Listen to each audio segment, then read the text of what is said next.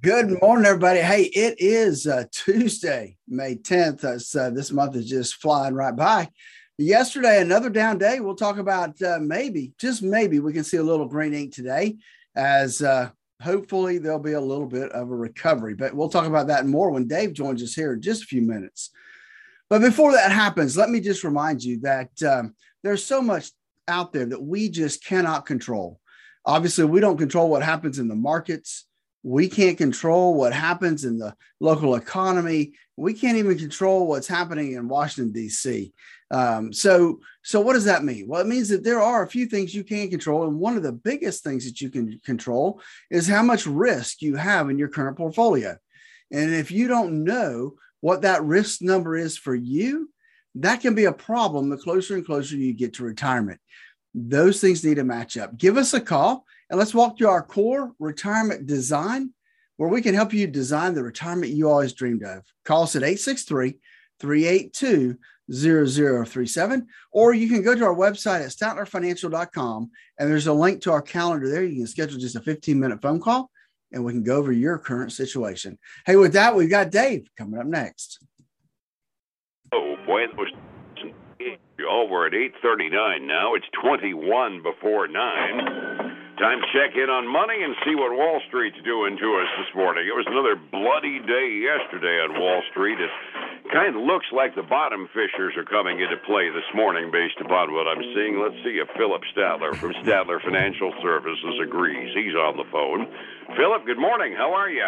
Good morning, Dave. Hey, doing well today. I wish I could say yesterday did well, but it did not. It was a um, a pretty crappy day, as you would say uh, yeah. when we see what the markets come to. But uh, hopefully, there's brighter skies ahead. I'm hoping so, but I'm still thinking bottom fishing after yesterday. Uh, Dow was down almost another full 2% yesterday alone, 654 points down. The S&P 500 was down almost 3.2%, down 132 points.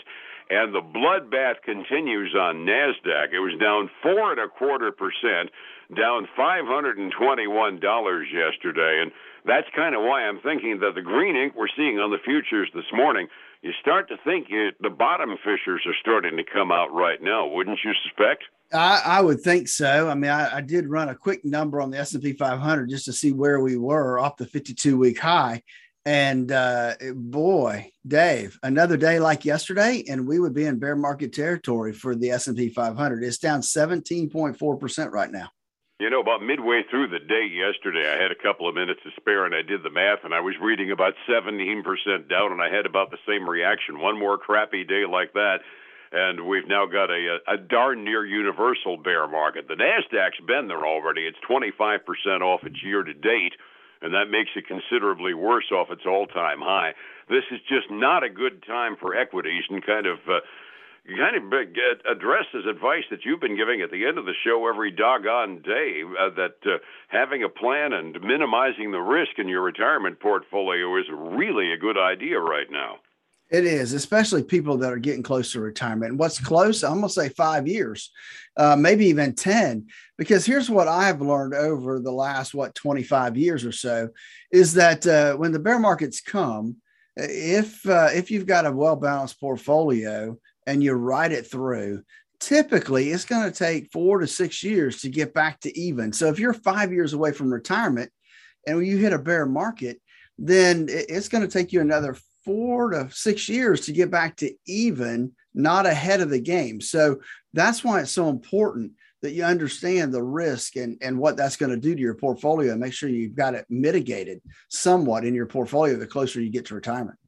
Absolutely. The idea is insulation from risk and uh, looking at what you've got. Sometimes taking a risk is worthwhile because there's another word for it, upside potential. But how much time do you want to have? How much time do you have to capitalize on that upside potential is the variable. And we've got it going on in spades in just about every corner of the investment marketplace right now.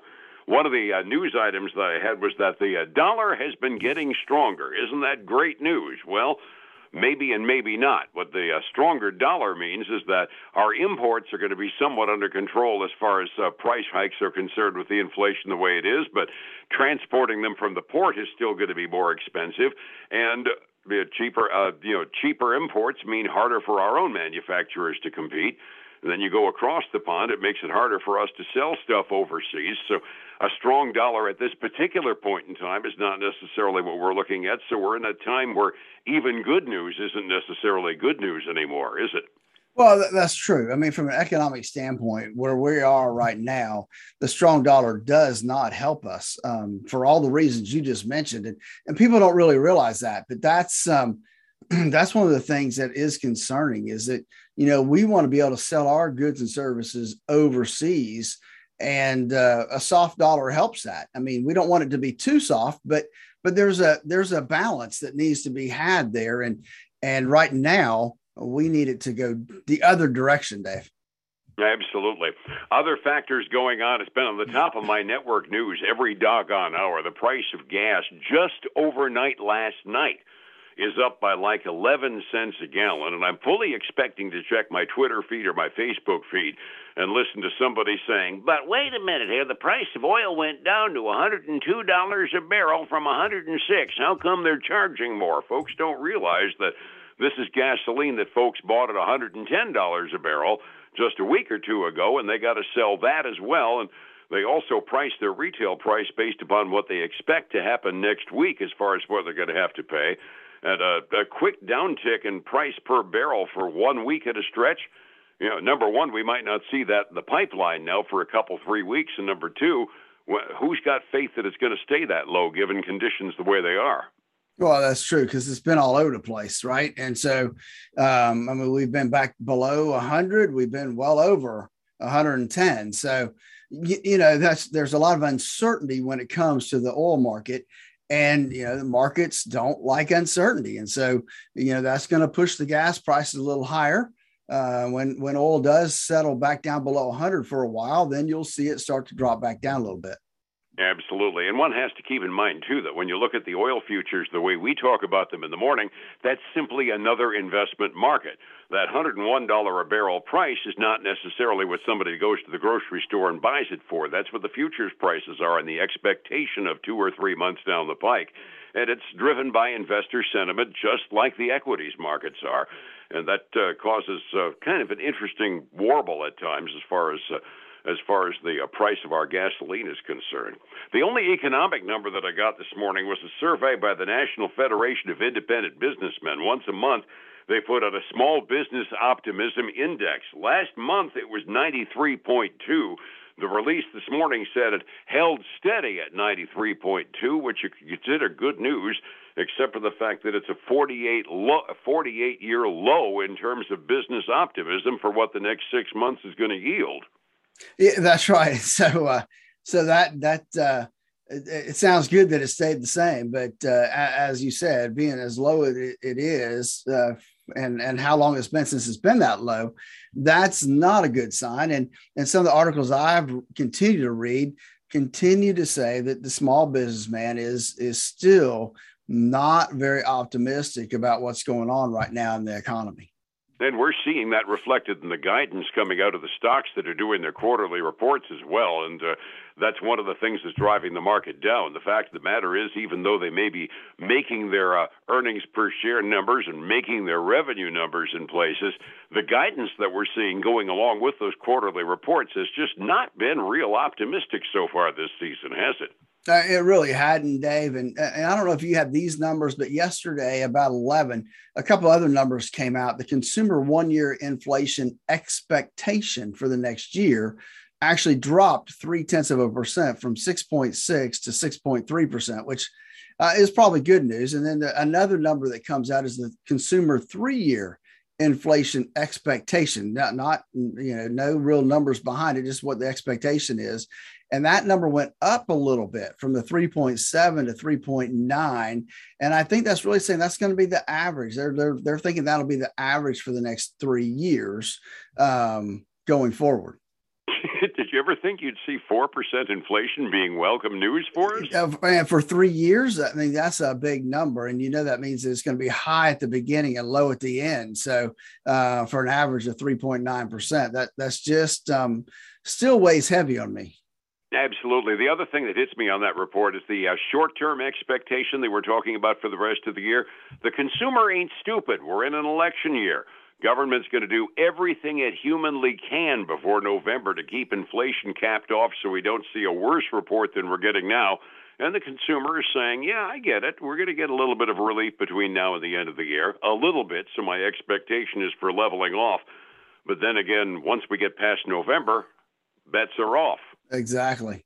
Exactly. So so there is some concern to get through the election cycle and what's that going to do to our economy um, right. going forward. Speaking of the economy, how is it treating the companies that are reporting? I understand one of our big elective uh, elective expenditure companies reported Norwegian Cruise Lines. How are they doing? Yeah, they did. Norwegian re- reported they um, they said their bookings are now exceeding the pre-pandemic levels. So, so it's got to be some good news there. Um, they did report a loss of a dollar eighty-two a share. Now that was bigger than expected. They expected like a dollar fifty-three. Um, but um, so so that's not good news on that front. However, the booking information is good news because that's looking forward. That means we've got more people wanting to cruise um, down the road, which is good news for Norwegian. And so they're up about three and a half percent this morning. That's good to hear. Did they, did they say that their bookings revenues uh, is that the reason they missed? They're selling at a discount in order to fill up the boats. It did not give any indication about revenue, but from what I've seen, uh, I, I'm not. I think demand's high enough that they're not having to discount much in terms of ticket prices. Okay, well, that's good to hear. Now, of course, Norwegian got beat up pretty bad yesterday, Dave. They were down 12.7%. Holy crud. Yeah. That must have been expectations. of course, everything got beat up, but 12% is exceptionally exactly. case of a day like yesterday.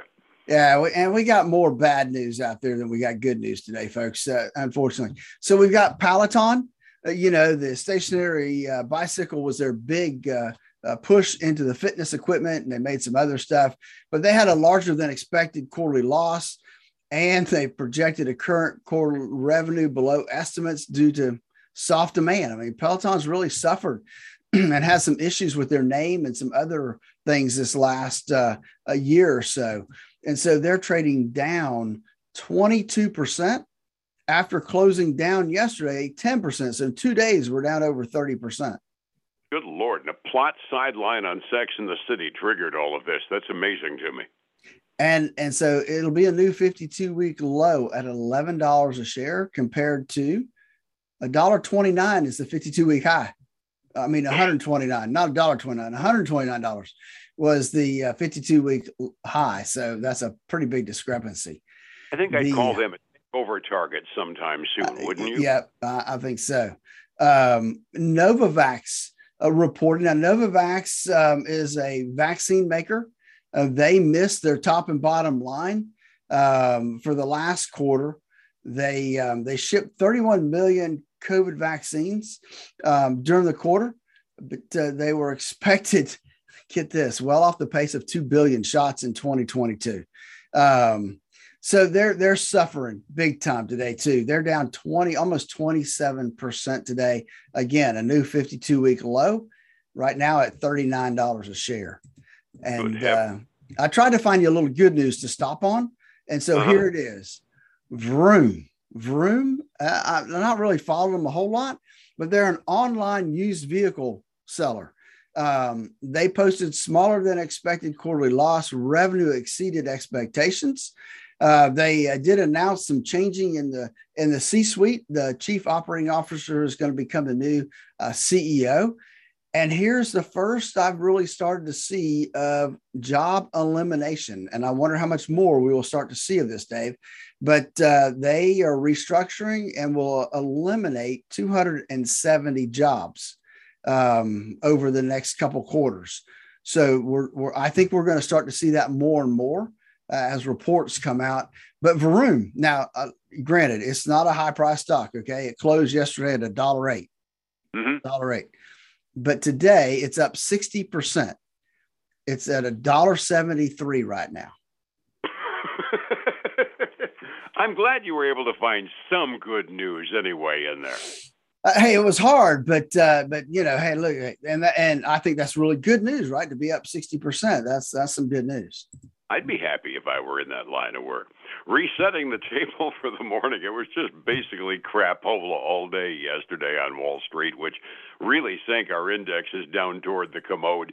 45 minutes before we're open this morning, Phillip, have we got green ink and how much of it? Hey, we still do have some green ink, and it's looking pretty nice, actually. The Dow right now is up nine tenths of a percent. S&P 500 is up one, almost 1.2.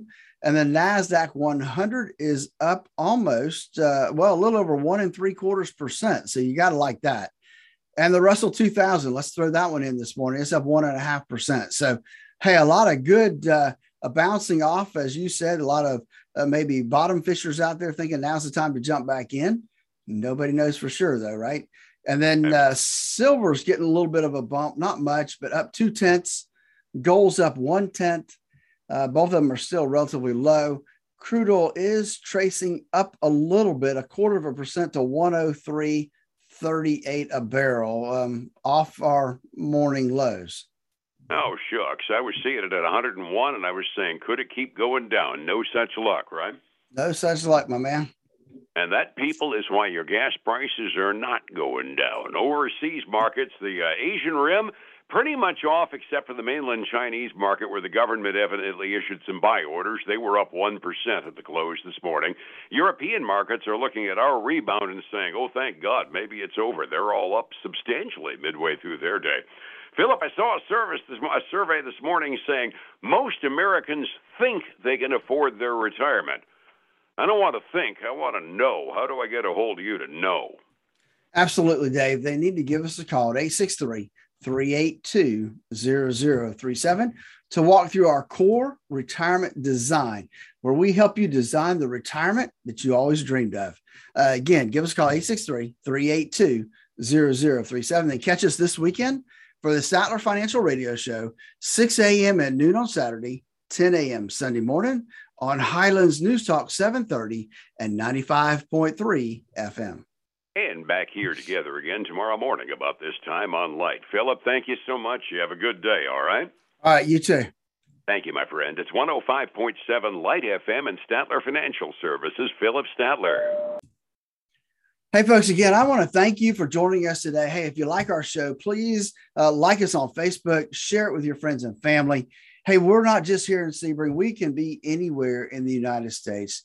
We can help anybody wherever they are.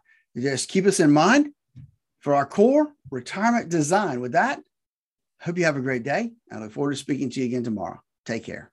Bye now.